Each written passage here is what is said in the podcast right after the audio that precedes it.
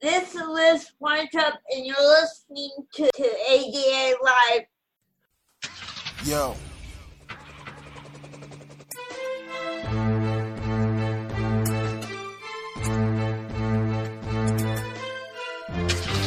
All right, let's roll. Let's go.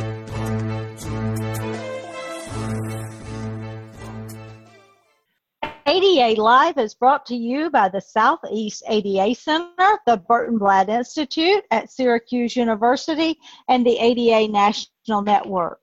I am your host, Pam Williamson, Assistant Director of the Southeast ADA Center. It is National Disability Employment Awareness Month, or NDEAM, ending. The theme for 2019 is the right talent right now we have real talent with us today, and I'm excited to have Liz Weintraub, a colleague and friend, as we recognize National Disability Employment Awareness Month. Liz Weintraub is a senior advocacy specialist with the Association of University Centers on Disabilities, or AUCD. She is also a graduate of the Georgia leadership and education and neurodevelopmental disabilities, GA LEND. It is an interdisciplinary training program at the Center for Leadership in Disability at Georgia State University. Liz, we're really excited to have you with us today, and we want to know about advocacy, some of the changing policies or laws in self advocacy. Is it right to think that advocacy can be general or focused on one issue or a community while self advocacy is more personal? Can a person be both an advocate and a self advocate? Yes, Pam, and thank you for inviting me to be here. Um, to answer your question, um, a person can be both an advocate and a self advocate. And I'll give you an example. I am a self advocate when I talk to my husband about what to eat or where to go on vacation or even when I talk to my bosses about what I want to do in my job, starting Tuesdays with Liz, on which I know that we'll talk about that later was the time that I advocated for myself um, at work. However, when I'm on the hill or when I'm advocating for others, I'm an advocate just like you are. Today, when when I'm here talking about employment, employment um, disability employment policy, I'm an advocate and I would like to be an advocate just like you are. So thank you. Thank you for that excellent information and the examples you shared. So, what roles do advocacy and self advocacy play in employment? Roles could be that a person with a disability wants a job want a career? And they're separate and we can talk about that in a minute. But um a role is um how much you pay how much is a salary? Um those are the kind of roles i think of So that sounds like self advocacy to me. So how does advocacy play a role in employment? How would how would um, a person who is just an advocate work through an employment setting? For example, right now we're having on um, one of the bills that is being we're working on and been introduced. It hasn't been passed. It's called the Transformative Competitive Employment Act. And it was introduced in July. And it says that people with disability have the right to have a job like anyone else in the community. And they don't need to necessarily have to be sitting at a special table or get special help when you you you're working you can work alongside people with and without disability. So to clarify, self-advocacy is when a person may advocate for him or her, him or herself on the job, either seeking accommodations or equal pay or something like that. And then advocacy in employment really is more dealing with systems issues and legal issues and things of that nature. Would that be correct? Yes. Great, great. So well, you mentioned something a while ago about having a career versus a job. What is the difference between the two? A job is something that you're just taking to do. A job might be your first job out of school, out of um, your workshop, whatever the case might be but a career is something they will have um your um a career is something that you you will have for the rest of your life. I believe that people without disability can have careers. They go to school and say, okay, I want to be a lawyer or I want to be a doctor. That's a career. But when when I go to when I get a job, all my parents wanted for me is a job. I want a career just like you do. Like you. Liz, thanks for the great information about a job versus a career. So now at this time, ADA Live listeners, if you have any questions about this episode and the Americans with Disabilities Act or the ADA, submit your questions online anytime at www.adalive.org. You may also call the Southeast ADA Center at 404 541 9001. Now, let's pause for a word from our featured organization, the U.S. Department of Labor and National Disability Employment Awareness Month. Held each year in October, National Disability Employment Awareness Month, or NDEAM, began in 1945 following the return of service members with disabilities from World War II. National Disability Employment Awareness Month seeks to educate and promote the employment of people with disabilities, as well as celebrate the many and varied contributions of people with disabilities in the workplace across the United States. The U.S. Department of Labor Office of Disability Employment Policy, or ODEP, 2019 theme, The Right Talent Right Now, emphasizes the essential role that people with disabilities play in America's economic success, especially in an era when historically low unemployment and global competition are creating a high demand for skilled talent. Learn more and get resources at www.dol.gov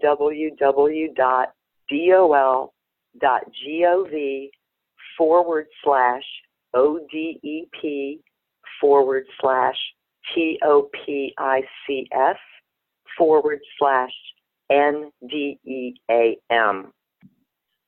Welcome back to ADA Live. I am talking with Liz Weintraub about the importance of a career path and the crucial role that both advocacy and self advocacy play in employment.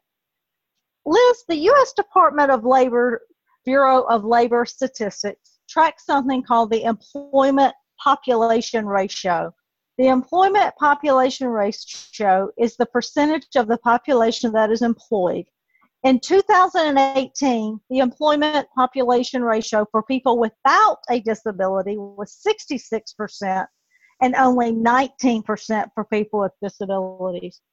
Why do you think the employment rate remains so high for people with disabilities? Thank you for that question. I think one of the reasons for such high employment among people with disability is.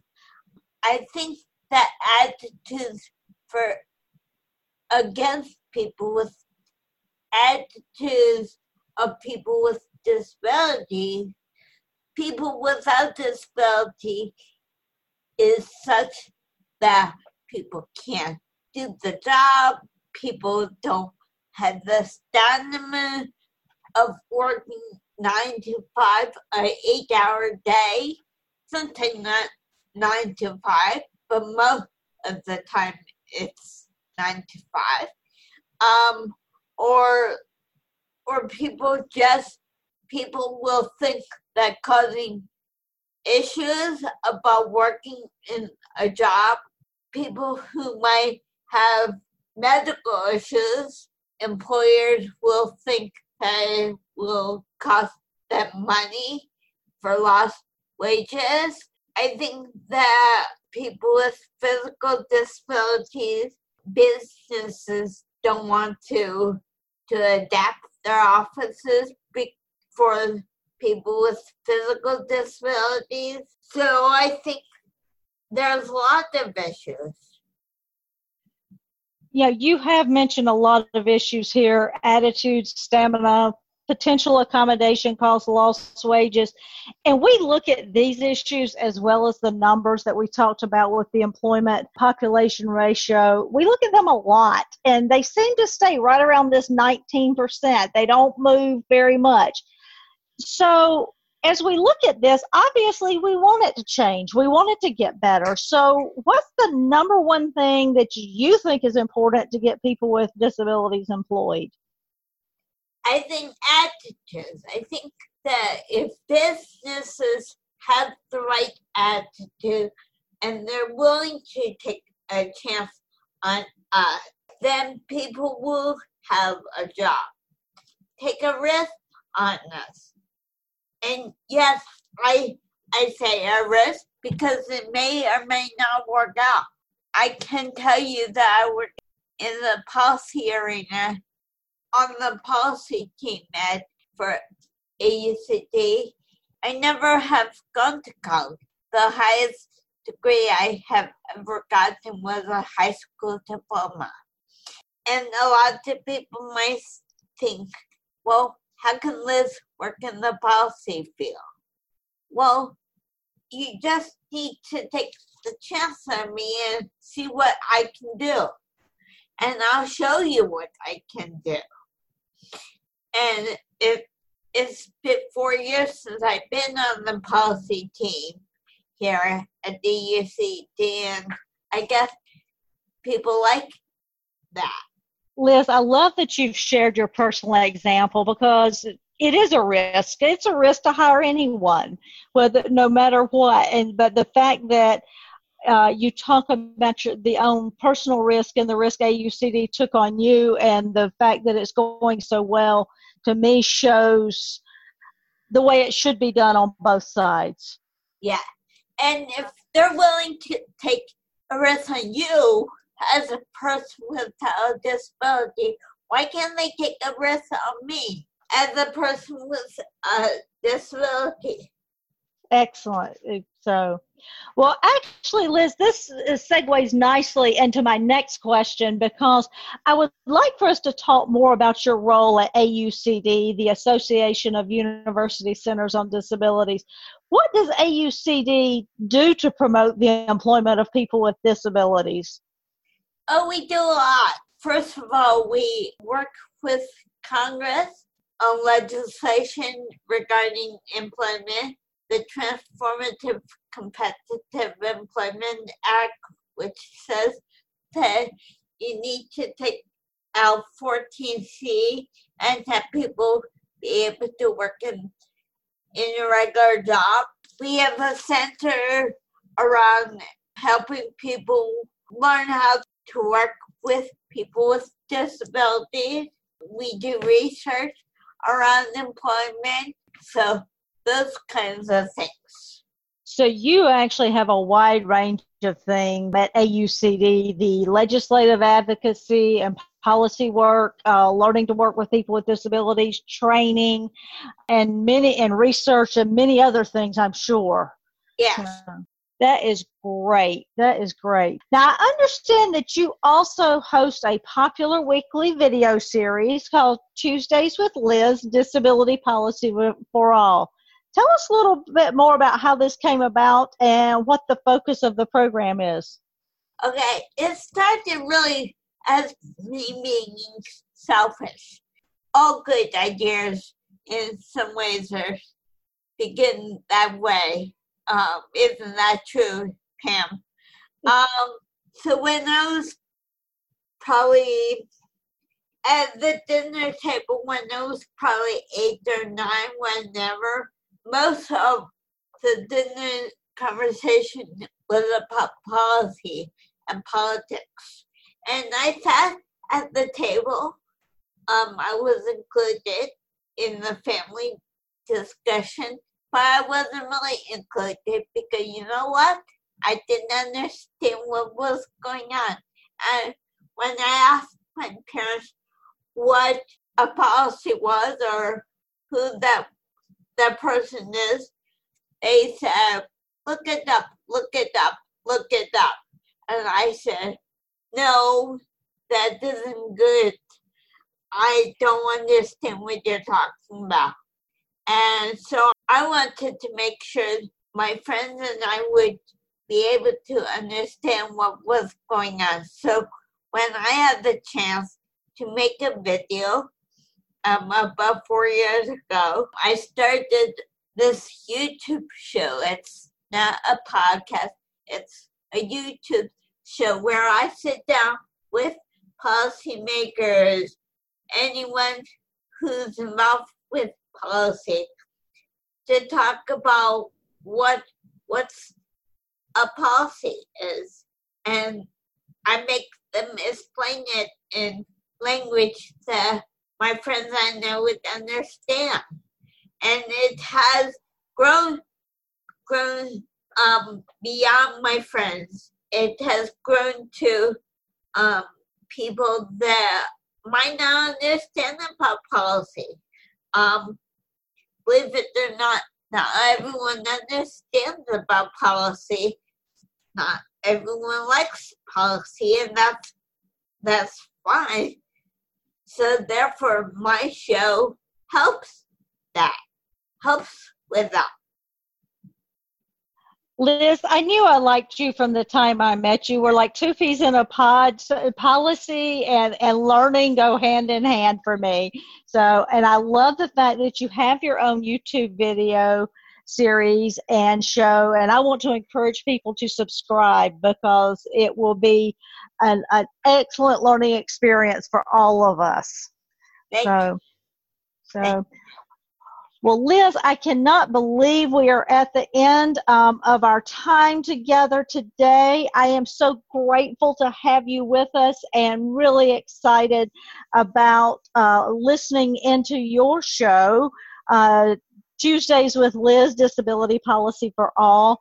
And we do want to um, make sure that folks know that you are a senior advocacy specialist with the Association of University Centers on Disabilities, or AUCD, and a graduate of, and I want you to give me the name. The Center for Leadership and Disability at Georgia State.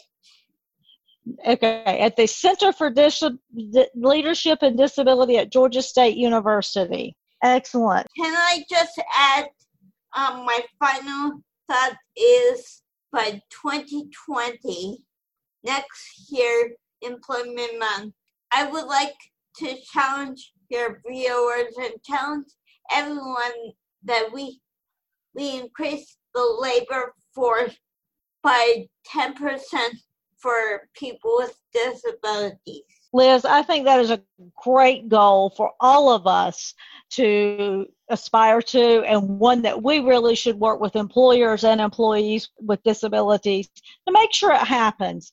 And also, too, um, to make sure that folks know it's okay to identify if they choose to do so. Because I believe that we have a lot of people out there who may have a disability who choose not to identify for whatever reason. Well, folks, if you have any questions about this episode and the topic of disability employment, please submit your questions online at any time at www.adalive.org or call the Southeast ADA Center at 404 541 9001. ADA Live is available in a variety of formats you may find archives, transcripts, and resources at adalive.org. You may also listen to the program on our SoundCloud channel at www.soundcloud.com forward slash ADA Live.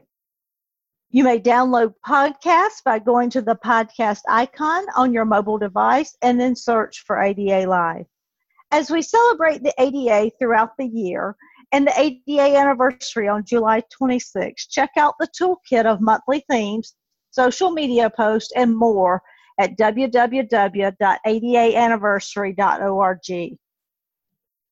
If you have any questions about the Americans with Disabilities Act, submit them online anytime at www.adalive.org or contact your regional ADA center in the ADA National Network at 1 800 949 4232. Remember, all of these calls are free and confidential. ADA Live is a program of the Southeast ADA Center, the Burton Blatt Institute at Syracuse University, and the ADA National Network. Our music is from Four Wheel City, the Movement for Improvement. We look forward to having you join us on the next episode.